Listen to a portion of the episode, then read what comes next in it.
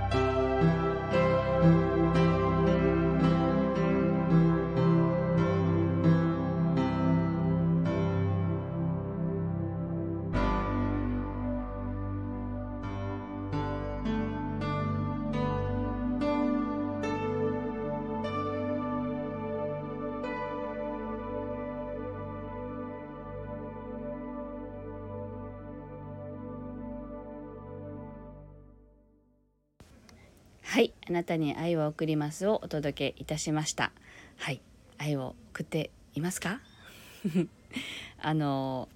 皆さんね、お一人お一人こう自分を満たすっていうね感じで過ごしていただければいいのかなと思います。今日はね曲が割と長めだったので放送時間も長くなってきたなと思っているんですけれども、今日も暑くなりそうな沖縄です。そして昨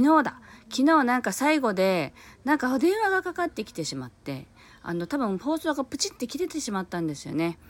最後まできちんと放送できず失礼いたしました。